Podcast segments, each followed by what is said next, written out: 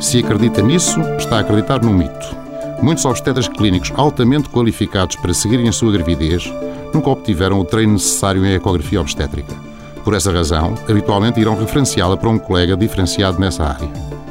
A ecografia obstétrica, por ser um exame de enorme importância para a detecção de anomalias do feto, só deverá ser efetuada por obstetras com extenso treino nessa técnica e que dediquem pelo menos 50% do seu tempo de trabalho à ecografia. Aliás, essa competência só é conferida por colegas da especialidade de ginecologia e obstetrícia da Ordem dos Médicos aos profissionais que cumpram esses critérios.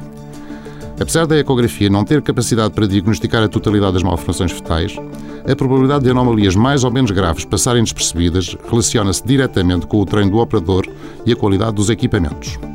Assim, certifique-se que pelo menos as ecografias das 11, 14 semanas e das 20, 22 semanas serão efetuadas por um médico com a competência necessária e que trabalhe com um ecógrafo moderno. Para mais informações, consulte a página do Facebook do programa Harvard Medical School Portugal.